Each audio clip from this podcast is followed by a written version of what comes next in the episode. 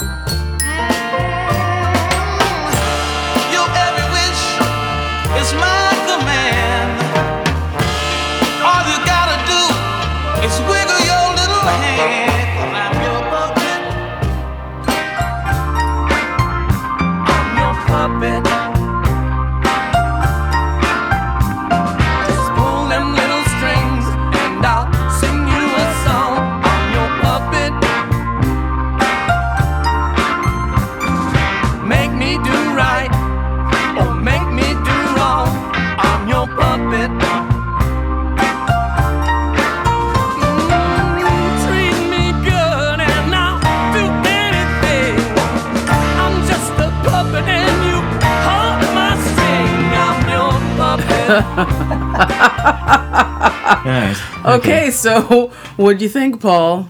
Well, I mean, basically, you kind of already said it. It just sounds like the original, only with the shitty vocal. I mean, when they when they do when they do the group vocal, it sounds fine. But the minute he goes in for the lead, it just eh, it's just like okay, you know, can you get your fingernails off the chalkboard for fuck's sake? Yeah, the I don't know the other dude in the band who's who sang, um, because we uh, uh, you know, full disclosure here, people. So, like I said, this thing is not recorded on any records. There's a video of it that exists. So you have to Google Raconteurs, I'm Your Puppet, and then you'll see the video. So they're at Fame Studios recording it and using all the old equipment, and it looks kind of cool. And so it's like, oh, why'd you, the, the little interview thing. But as you go further in the video, that they just, you know, show the them actually just doing the song. Um, but we only lasted what like 15 seconds into the video because Well, we, we got plenty of it. Yeah, we got we got enough. So who wins? I say James and Bobby do, because it's you know, it's great. The original is great. It's way more soulful, and it doesn't have Jack White's bad vocal. Yeah. So you know, They're oh. faithful to it, but they lose. Boo. Okay. Oh, purify. Purify. Get me going bye and bye. Yeah. So, song number two is a song suggested by our friend Nate. Nate. Nate! What the, Oh, what's his last name? I just forgot. Alfaro. Alfaro, yes. Nate Alfaro in, in California. All right. All right. Northern love- California. Northern California. In one of those little towns just northish of Napa. I don't even remember where you moved to, Nate, but I guess I'll know soon enough. Oh, oh yeah, that's right. It's not Napa. Okay. Well, he just got back from Hawaii and is back in California. Hey, so Nate is very good at sending me suggestions. I have a little queue of his suggestions that I'm going to get through, but I really like this one. So because it's so Nate. So the song is called "Nobody Does It Better." and it was recorded by Carly Simon in 1977. And he was on the uh, Kim D tip where he picked a cover that does not exist on a record. It's another video. And I don't even, I couldn't even find out what year it was. It's 90 something. 90s, in the 90s. And it's done by Radiohead, your favorite. this is like coming up zero and two for Paul, this show so far. So. Yeah, yeah. uh, hearty handshake to anybody who can guess which one I'm going to vote for. Yeah, so uh, it was composed by Marvin Hamlisch, lyrics by Carol Bayer Sager, sung by Carly Simon. It was the theme song for the James Bond film The Spy Who Loved Me. And this was the second Bond movie theme that did not share the same title as the movie. The first one was Doctor No. And I don't remember what the theme was for that, but it was not Doctor No uh, in the song. So you know the song, you couldn't avoid it from the second it was released until around 1979. It was on the radio every five seconds, everybody loved it. And I love this song. I love this song. Uh, his composition is great, like the little ragtimey opener, which is his kind of signature. Um, the horn parts at the end. I love the lyrics. Uh, it's really corny and really dirty at the same time. The lyrics. Yeah. Um, and it was nominated for an Oscar, but it lost to You Light Up My Life. oh, well, yes, of course. Yeah, which trounced everything. Yes. I mean, I think at the Grammys it won Best Rock Song. That fucking song, You Light Up My Life. You couldn't escape it. It was everywhere. And uh, the cover, well, it's Radiohead. Yeah. You know, um, apparently this is a song that they frequently cover during live shows, or at least they did in the 90s. Uh, Thom Yorke told a sold out crowd at a 1995 gig that it was, quote, the sexiest song ever written, end quote. And then they proceeded to do the most unsexy version. Of course. Because the video, I think, was around 1995. It was when the Bends had just come out, I guess. And his hair was short and he looked extra queasy. Um, the cover is straight ahead. There are not many changes except for loud guitars up front with the bass and the drums so low you can barely hear them. And this was, yeah, this was recorded during the Bends um, chapter of their history. Sorry, Paul. So, I promise these are going to be the. I know they're the first two out of the gate because I wanted to get them out of the way so that you wouldn't have to suffer. so, so, so now we're going to check them out, and then, uh, well, we know who Paul's going to vote for, but um, I might surprise you with mine. I don't know. So check it out, everybody.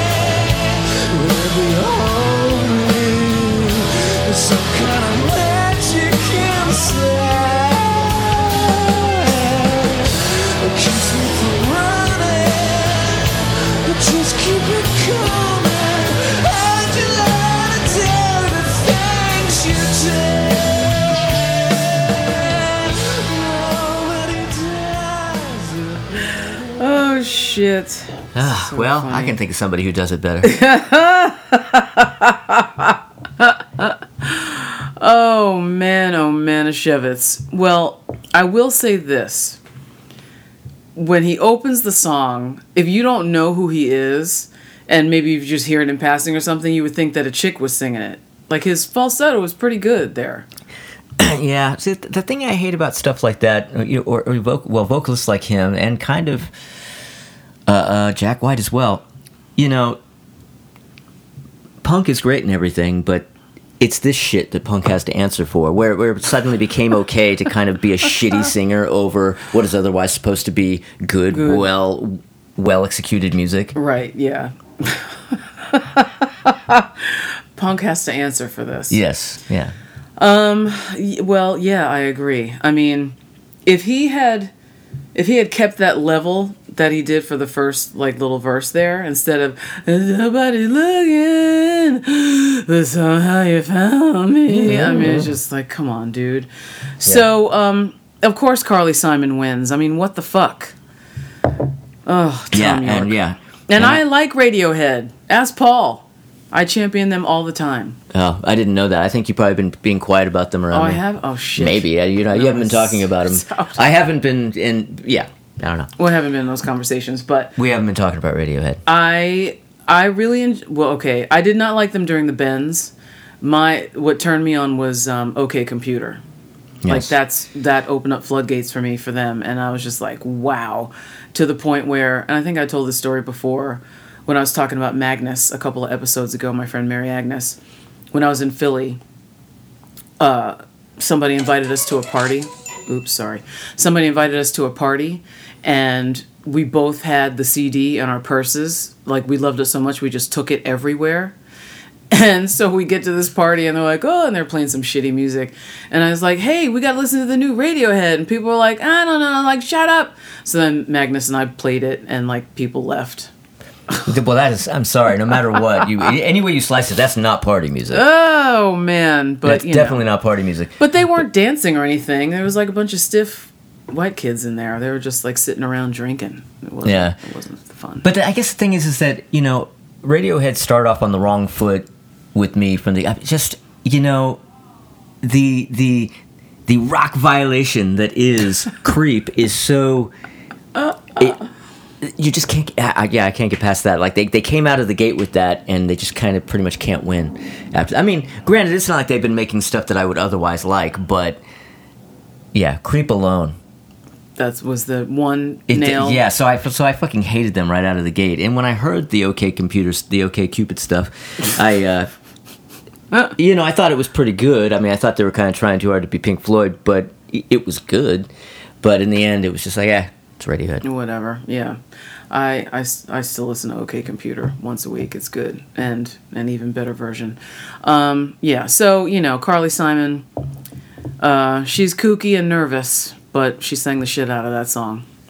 I must say. Did I ever tell you a stage fright story uh, about her? A friend of mine told me. No. Okay, so Carly Simon, as old people like us may remember, she really didn't tour that much, and it was because she had petrifying anxiety and stage fright. So, on the occasion where she would perform, she had a person working for her to psych her up to get out on stage, like a hype man kind of thing. And uh, I think it was a woman, a female friend. So she would literally, literally be backstage waiting to walk out the curtain, and just would just like be shaking like a chihuahua and start crying and everything. And her friend would be like, "No, you're gonna go out there and you're gonna do it." You did like a football coach, Right. And then after like two minutes of pep talk, Carly Simon would bend over and her friend would slap her real hard on the ass and shove her out, and shove her out to sing. Yeah, that's a true story. So Yeah. Oh, but I but I do remember her. Uh, yeah, I remember reading in People in the '70s that she had stage fright.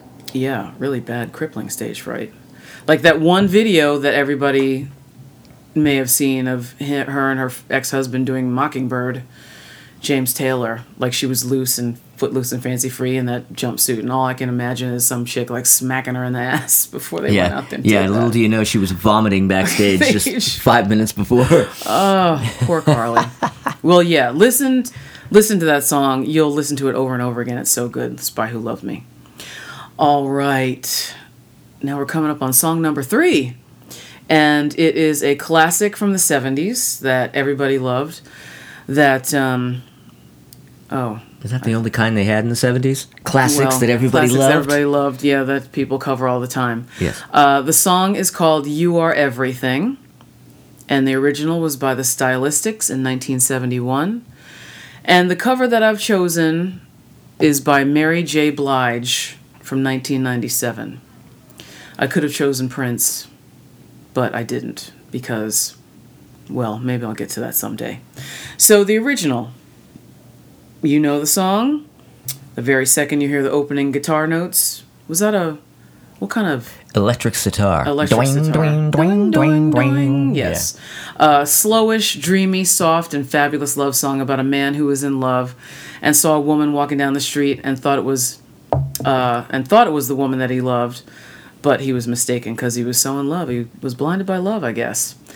Um, ladies, this is the kind of song you want a man to suggest as your first dance at your wedding because it's achingly beautiful and is totally in concert with their other hit, Betcha by Golly Wow, and uh, Stop, Look, and Listen to Your Heart. They're like a trilogy of fantastic love songs with um, not exactly the same arrangements, but pretty close, Yes. I would say. Well, actually, they have, they have quite a few, don't they? They have a lot more than that, yeah. But Those are the top three I could think of, yeah. Um, yeah, they're all the same. So, so strings, the electric sitar, a lot of wah wah pedal, horns, a timpani, and the vocals are just perfection. That guy's falsetto is out of control. I mean, Russell Russell something. Yeah. Or other. I forgot his last name. unbelievable, absolutely unbelievable voice. I want to I want to I want to point out that that voice when I was a kid in the 70s and would hear all those stylistic songs on the radio in their day I think I probably thought that the person singing was female and what I pictured was a, a real uh, life version of Velma from Scooby Doo. yeah. I just Velma from Scooby Doo with that voice. I you know I just you know I was a kid. That's you know just the weirdness of Yeah. what the shit that kids imagine. You know that's that's the picture that came to my mind. Wow, Some a white girl with with nerdy glasses and a brown bob. bowl you know? haircut Yeah, with a turtleneck and Orange a turtleneck, yeah. skirt and bobby socks and shoes. Wow, that's that is interesting. I never I don't know why. Wow. Okay, we'll go with that. All right. So this song has been covered by a lot of other people, Diana Ross and Marvin Gaye, but that was only released in the UK. And it was the first official Motown single to be awarded a silver disc for sales over 200,000 copies, which I guess is a lot for back then. Um, it's a lot for now. People don't buy for- records now. tr- yeah, that's true. oh, oh, God. Um, Judas Priest Dude. recorded a demo with Stock Aitken Waterman. Parts were leaked in 2015, but it's never been released in its entirety. Wait a minute. Judas Priest Judas covered a version of. You are You Are everything. Yeah, Well, I mean, they did do a, a Joan Baez song in the seventies. why not? And I looked for it and I couldn't find it online anywhere either. So Rob Halford must be sitting on it literally somewhere. Um, Rod Stewart covered this in 1991, which I did not listen to and I can't imagine sounds good. Uh, and David Hasselhoff in 1993. Now that's got to kick ass. That's going to be good. Um, it's been sampled a million times, which brings me to this cover by Mary J. Blige. So, mm, somebody might fight me on this. Isn't it really a cover? Um, it's more so that she sampled and interpolated the original version because her song is just called Everything and it's from her 1997 album Share My World, which was one of her happy records because this is how you know what Mary J. Blige is going through. When she's happy and in love, the record she makes is happy and wonderful. And when she got kicked to the curb, I mean, it was just like the saddest shit ever, her record. So they, for a while in the 90s, they fluctuated. It was like an Jesus. EKG line, you know, up down, up down, up down, up down. So this is a really great record. Have you ever heard it? If you played me her most uh, famous Mary J. Blige for Dummies track, I wouldn't know You who it wouldn't was. know? Okay. Um, it's great because she's the queen of hip hop soul. That's the name that Puff Daddy gave her. And um, this song is a perfect example as to why he gave her that name. Uh, the way the arrangement is interpolated, it has a heavy bass line, the drums, her cadence and inflections. It's classic hip hop beats with the smooth R&B soul vibes. It's a confection to me. I really like it. Smoothed out on the R&P tip with a pop appeal to it. There you go. I can't even say that. Yes, that's exactly what happened. So it's not a true cover, but it's like 90% the stylistics, the way that it's inter- Right. interpret interpolated. Who made up that word? interpolated. You can't say interpretated. Interpolated? It's weird to me. All right, so we're going to check them both out, listen to both of them the whole way through because you need to get the vibe, especially before you get to the Mary J version. Check it out.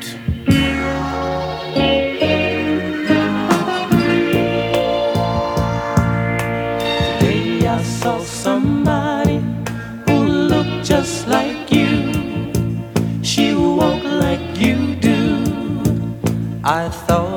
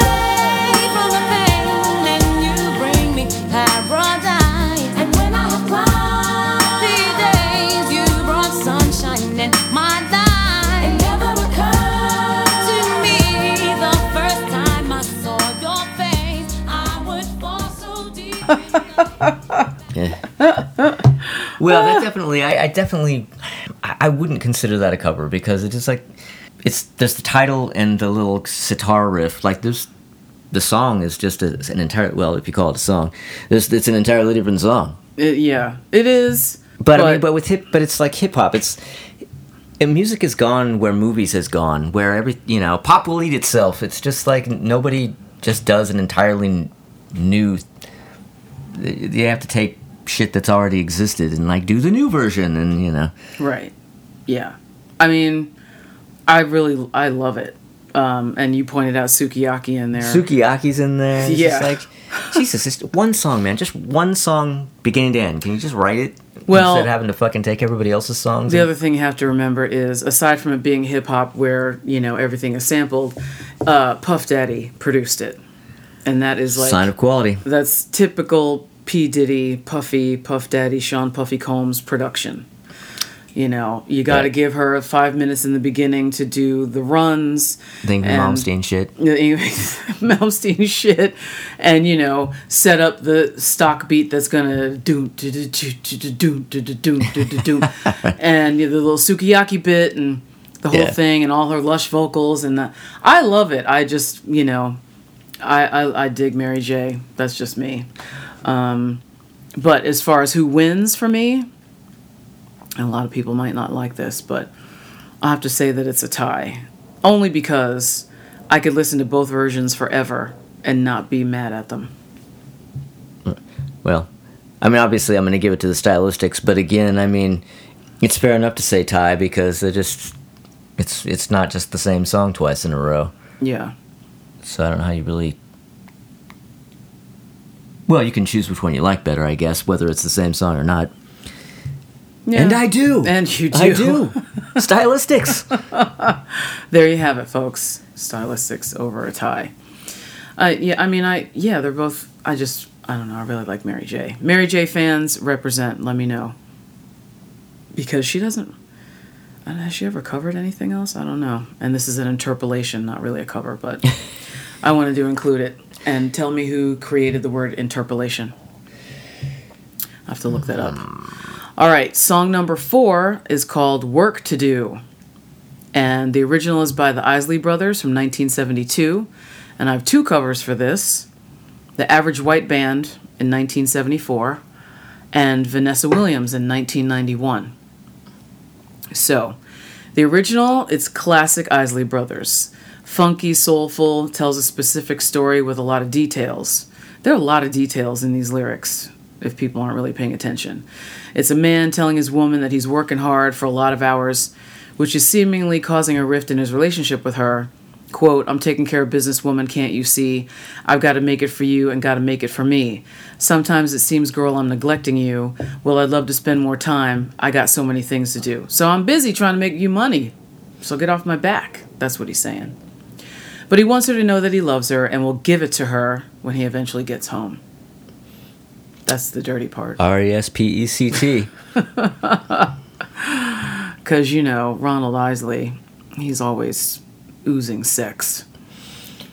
And the way that he sings this thing, it's like, it's matter of fact, but it's still sexy to me. You know, like, I'm going to give it to you when I get home, not just the cash. Yeah. Well, and they, they have a really distinct sound, the Isley Brothers. Mm-hmm. You know what I mean? Even before the vocals come in, you can just tell just the. You know it. Yeah. I don't know if it's the brothers' guitar tuning or the cadence or whatever, but the, their vibe is just so. They've got their own stink for sure, Yeah. most definitely. Um, all right, so the average white band, average white band's cover. Um, it's sped up a little bit, and of course, is a lot of horns, a whole lot of horns in the copycat arrangement. Um, you know, the guy who was singing, I don't know where he came from, but he sounds so much like Ronald Isley. It's ridiculous. Like he's trying so hard to sound like Ronald Isley. It's really weird. Um, the guitar solo during the bridge slash breakdown is good, but overall, it's just a snappy, peppy version of the original with horns. You know, good guys, good white guys. You know, I actually don't really remember that. I mean, I pretty much only know the Isley Brothers version. Oh, really? Yeah. Yeah. This was, it was, it definitely was not a hit, but it was played a lot because the Isley Brothers were so popular and people just, I guess the radio station didn't want to play it 15 times in a row, so they would put this in there. So it's like, it's not the Isley Brothers, but it's kind of the Isley Brothers. And, you know, when they had their pick up the pieces moment, they could play any average white band song and people liked it. Um, and then the other cover by Vanessa Williams. Now, this is the as my cousin Jean would have said, epitome of 90s electronic house, hip hop, and R&B music. The 90s. Um, it's compressed within an inch of its life. It has the signature house music piano, the electronic drums, and the tambourine. Her vocal is very strong, funky, clear, and crisp as a bell. Super bright and cheery, like she's just smiling the whole time she's singing it. And um, the only bummer for me is that there were a few bars of a rap shoved in there, by Dre from Black Sheep, which is not necessary, but it was the 90s. and that's what- 1991, man. Yeah, that's what they did. Even Prince was doing that shit. Yes, exactly. Um, as we talked about before. So it inverts the narrative a little bit because then he's singing about, you know, she's made it into a vocal female. He brings it back to a male vocal. Um, you know, she's working and he's upset. And it was produced by a dude named Dr. Jam. Now, if that isn't 90s, I don't know what is. Hey, man. I can I can hear it now. Opening for Jamiroquai. Dr. Jam. Yeah. And there are at least six remix versions out there in the world, which to me is completely unnecessary. Um, but I was happy to hear this song when it came out because it cut through the En Vogues and the Anita Bakers of the day. Like, I don't think either one of them would have thought to cover an Isley Brothers song. Um, but you know, Dr. Jam, he did his job. I, I kind of, I like it. I kind of like it. But now we're gonna check out all three.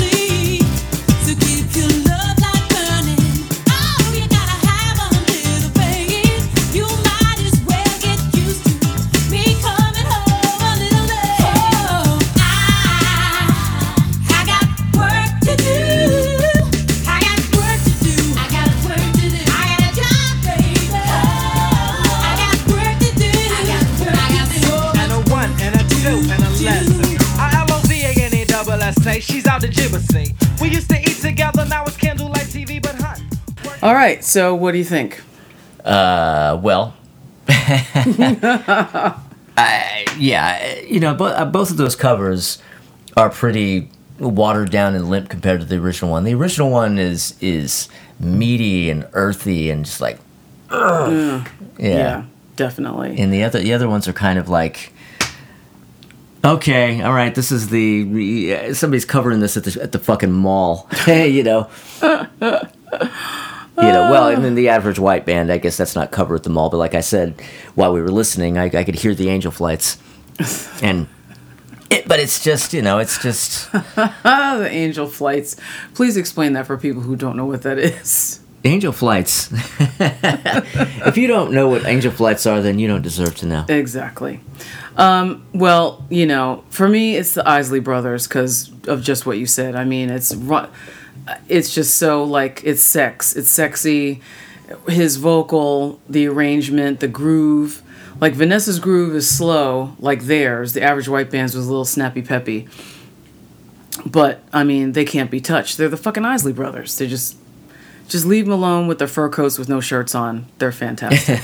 um, but I have to say, Vanessa's version is one of the best things to come out of the '90s, um, because it, it's just it's so bright and cheery and up, and I you know, I like it.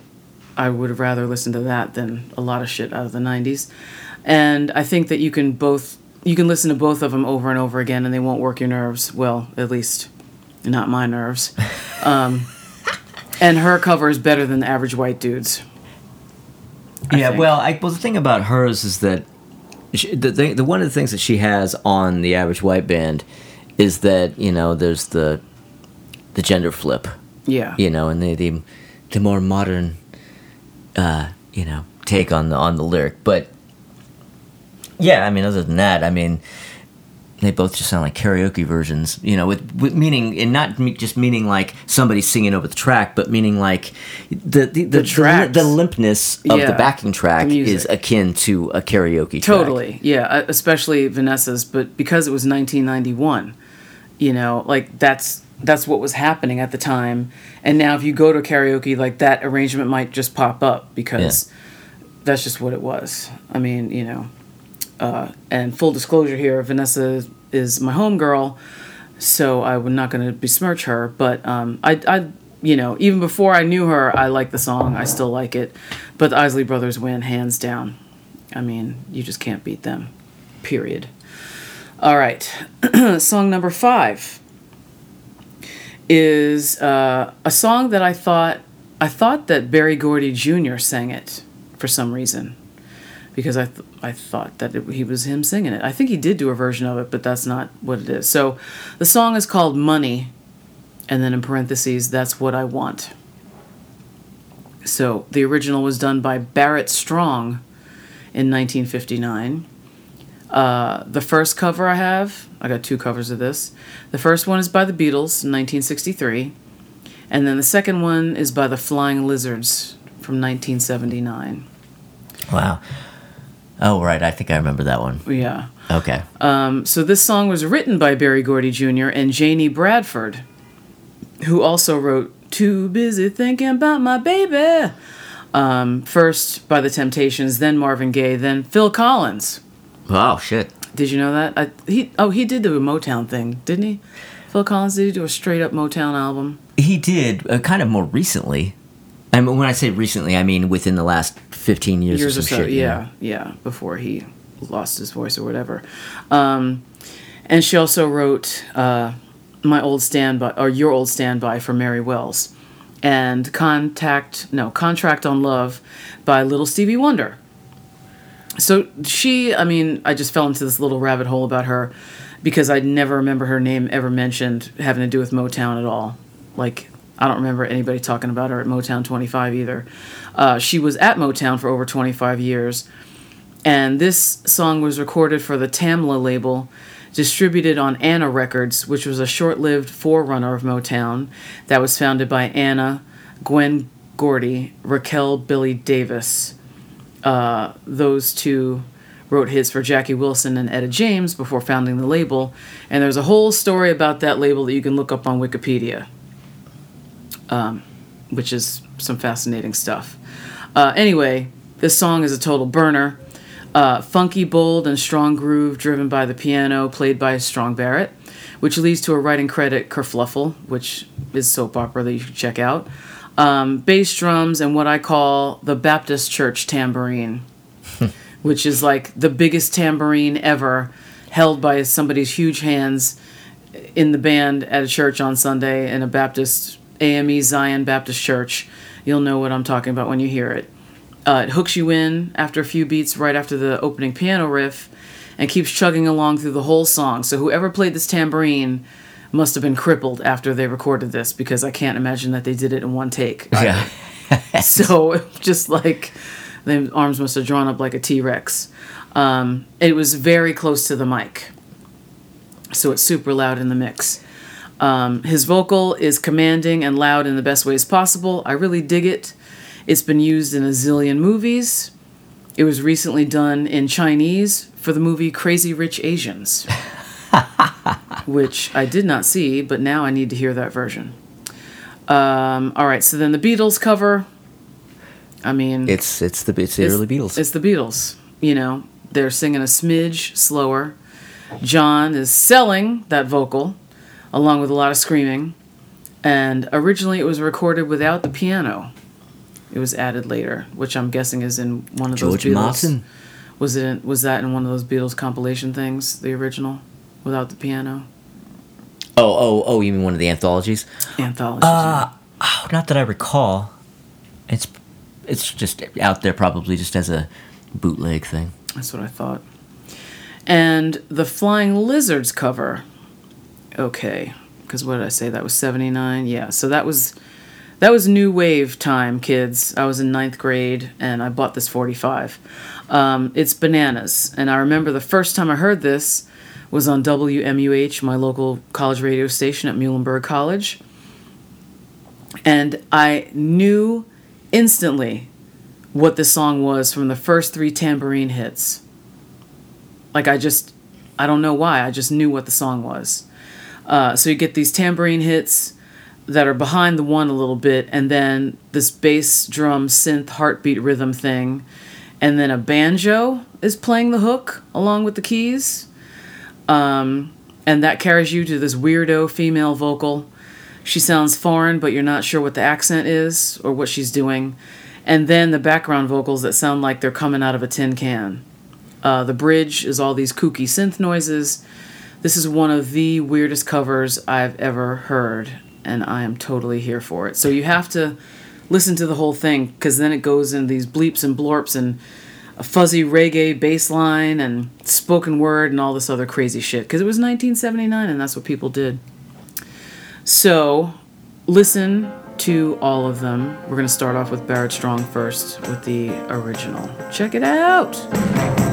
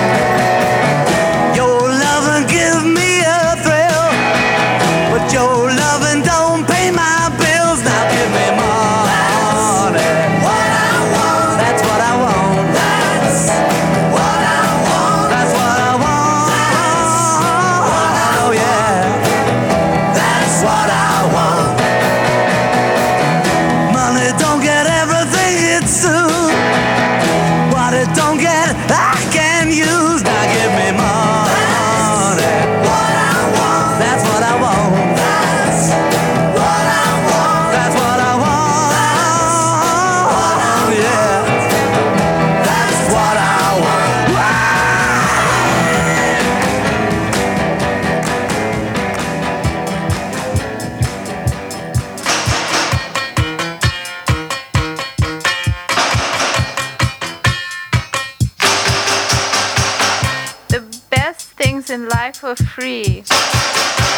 can give them to the birds and bees. I want money.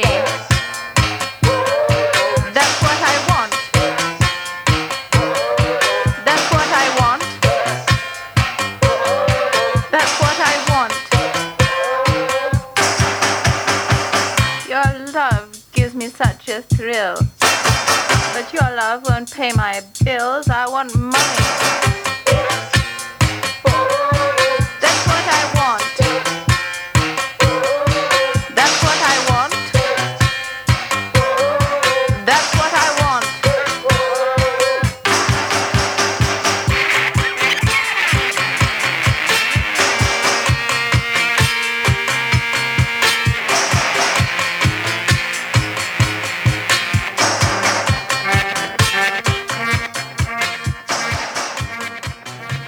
Yeah, that that last one is it's sort of like if Nina Hagen was in The Waitresses.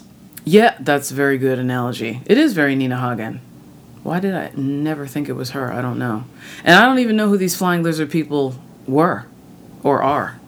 I hmm. don't recall I mean, they had a video for it, but it was, you know, 1979, so it was weird vignettes and like a close up of a woman and a microphone and with public access Public- technology. exactly, exactly a public access edit, and you know, I remember a tambourine smacking something. It was, it was 1979. Nobody knew what the hell they were doing, but it was cool. So, my winner is, um, well, it's a tie, and it's a tie between the original and the Flying Lizards cover, because Flying Lizards did exactly what makes a great cover. They completely changed it, took it away from its original roots.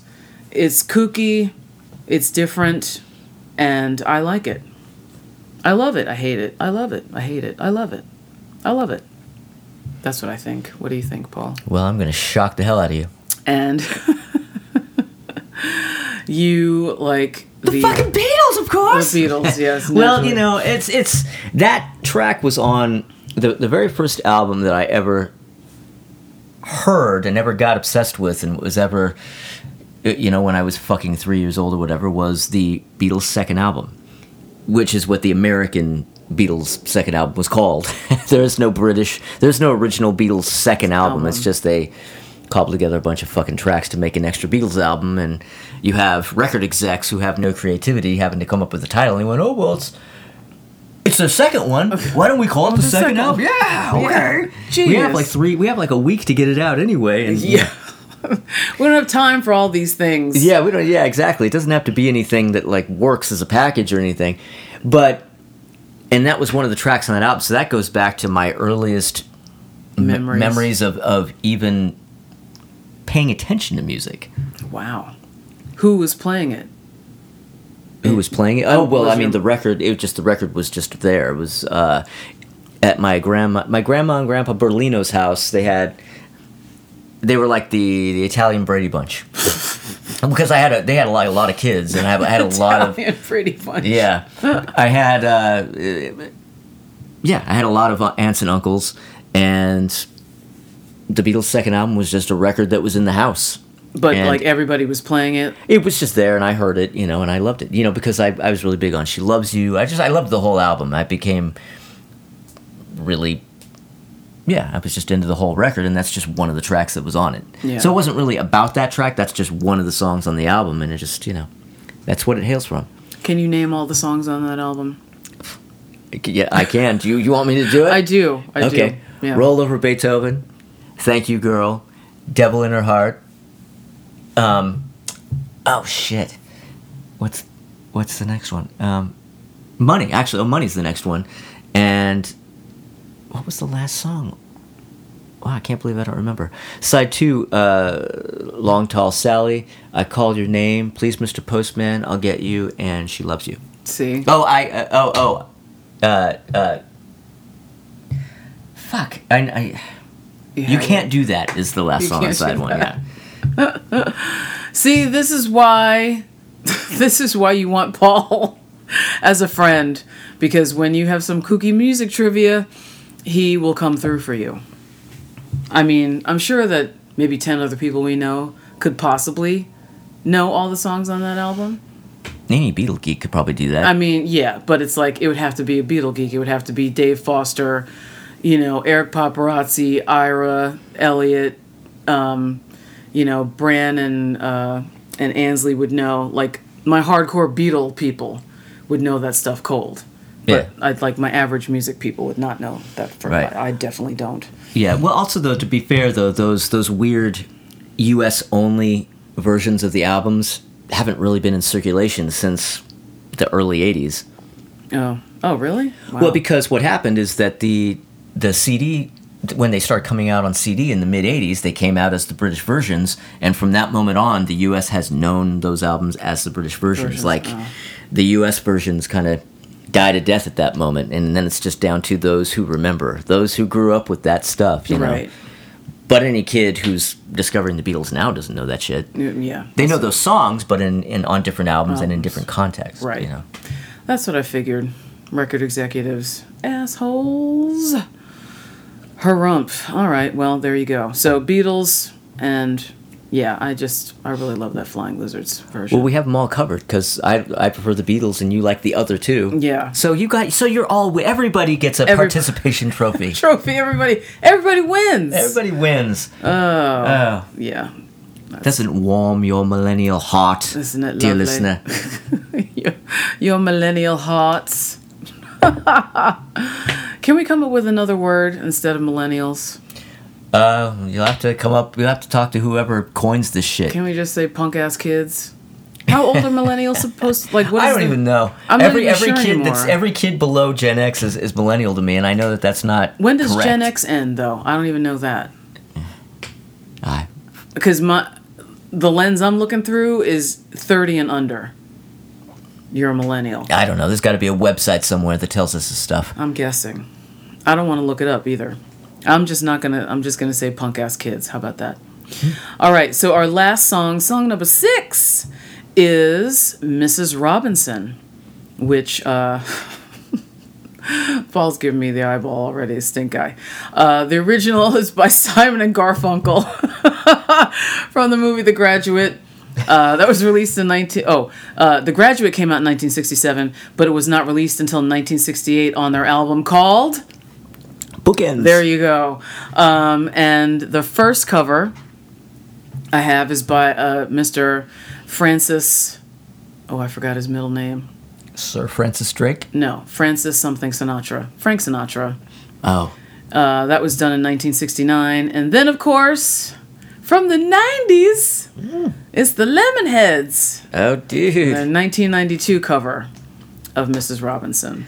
Oh, I remember that. you, yeah, you remember that. I do now. Yeah, so the original. Why do I have to explain this? Do I have to explain this? I don't think you do. I we're, mean, ba- we're back to the Angel Flats. If you don't know, if then you don't know, then yeah. I mean, what the fuck? but for those who haven't heard it, you know, some of you may not have. I have a lot of foreigner listen- listeners from, uh, you know, all over the world, and maybe you haven't heard it. You should have by now. Um, it is folk rock perfection. Acoustic guitars, percussion, drums, conga, and bass, and the vocals. The luscious, luscious harmonic vocals of these two clowns, Paul and Artie. Um, but the film version is different because it has a Bo Diddley beat at its core, so it's slightly different. Uh, you've heard it a million times, but listen again for the comparisons of the covers. Would you agree with that? Yeah. Yeah. All right. So Frank Sinatra, Francis Albert Sinatra. That's it. Francis Albert. Um, oh, Frankie. He changed a few lines of the song, including changing Jesus to Jilly. See, I've never heard this. Oh, you have. I haven't. it is i mean it's fucking frank sinatra. But it's like jilly? So is mrs robinson a lesbian?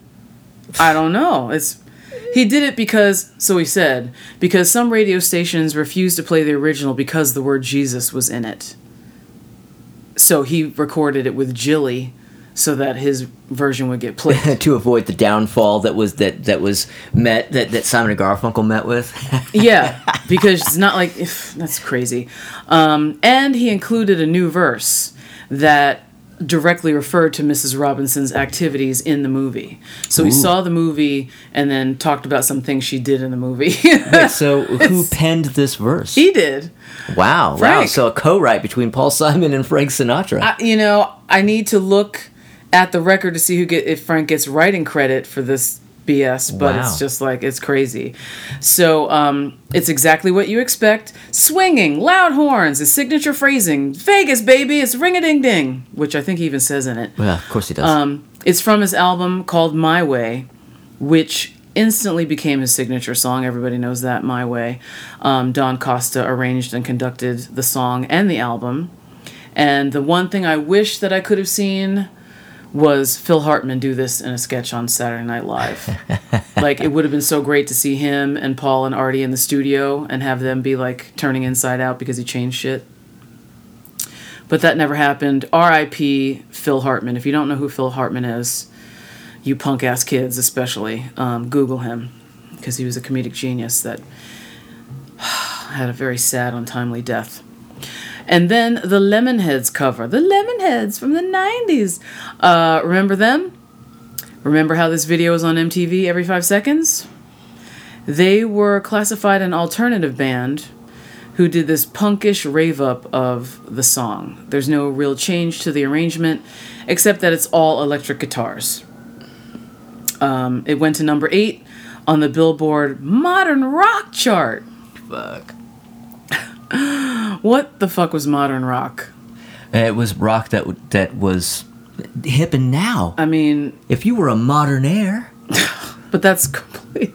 I mean, a Des Dickerson modern air? yes, I'm sorry. That's Yes. very different than. Yeah, it is. Uh, yeah, you're right. But Yeah. yeah. I don't know modern rock. What's like alternative? What Who was, made you know, that all- up? It was just bullshit. It was just all.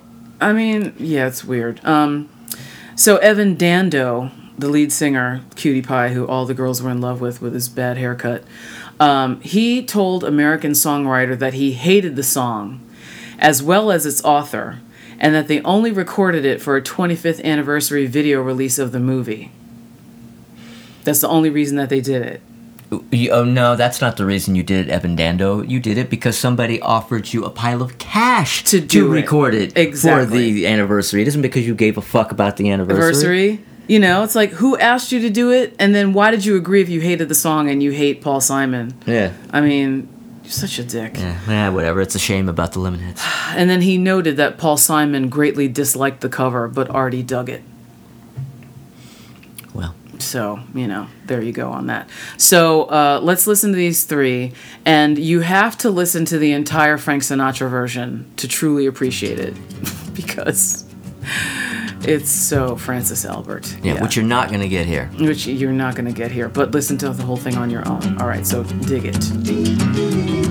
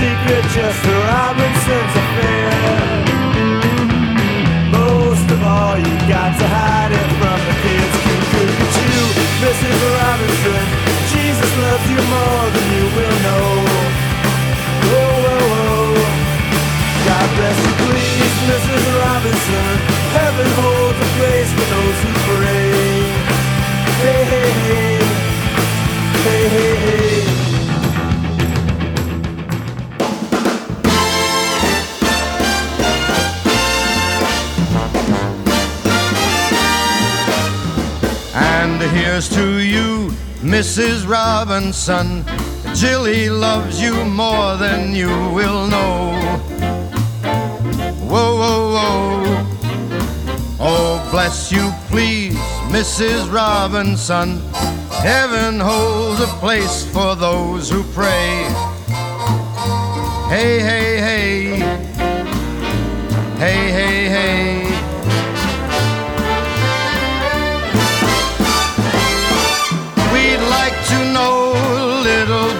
About you for our files. We'd like to help you learn to help yourself. Look around you, all you see are sympathetic eyes. Stroll around the grounds until you feel at home. The PTA, Mrs. Robinson, won't okay the way you do your thing. Ding, ding, ding. And you'll get yours, Mrs. Robinson, fooling with that young stuff like you do. Boo hoo hoo. Woo woo woo. Wow.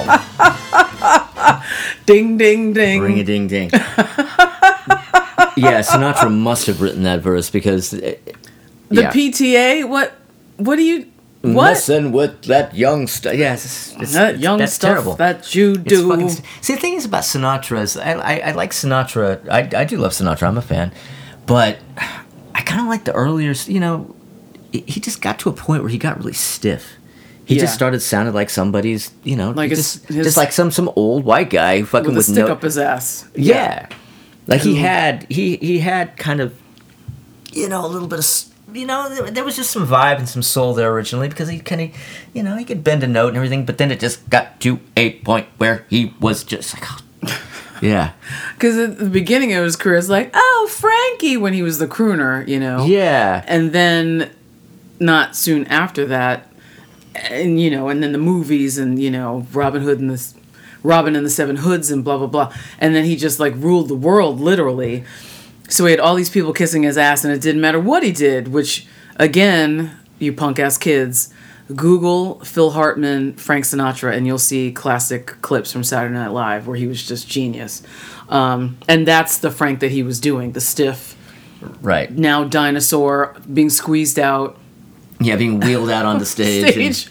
And in the best, probably the best sketch that he did was when Frank Sinatra did the album where he sang with Bono and like he inv- he sang songs duets with Right. modern day people. Yeah, where where he didn't actually meet with any of them. Yeah, they recorded it separately and then sent it together. Right. But um, so hysterical. So yes, I hope that you listen to the entire Frank Sinatra version because it's just so classic. So who wins? Who wins for you, Paul? You're gonna, I, I, you know, I'm just gonna Again. shocking you left and right. You guys, Once again. you never know. Anything's possible. Simon and Garfunkel, Simon of course. and Garfunkel. Yeah, I mean you can't go wrong with that. It's Yeah. just it's so beautiful. It's so fucking beautiful. But Yeah. you know, fuck the Lemonheads. Wow. Okay. Yeah. Yeah. You know what? That would have been my line, but you, you Yeah. I mean, it was terrible. You did it for the cash grab. Yeah. You're going to be indignant about it. And, you know, I I hear tell that he was a real smug asshole and Yeah. probably still is. So, go fuck yourself, Evan Dando. Dando. Dodo. Evan Dodo. Yeah. Oh man. All right, so that's our six songs. So that's a wrap on episode 10. I hope that you learned a lot and discovered some new things. Please remember to number 1, send me your suggestions at djcrystalclear at me.com because I don't have a website. Or you can find me on Facebook, uh, DJ Crystal Clear, and that is C R Y S T A L C L E A R. Okay. Number two, please give me some glowing reviews on Apple and Anchor or whatever platform you're listening to. I would appreciate that. Number three, as always, listen and subscribe to Dr. Paul Bertolino's podcast, As It Should Be. Because, As you should. As you should, because it's an excellent podcast. I'm not just saying that. And um, I think that that's it. Anything else from you, Paul? Anything else you want to say? Ring a ding. Ring a ding ding. Ding ding ding. Okay, you have to play that segment as the out music because it's so it's so bad. It's so bad. All right, so we're to record episode number 11 because we always two-fisted here at the As It Should Be Studios. So, uh, as always, happy motoring.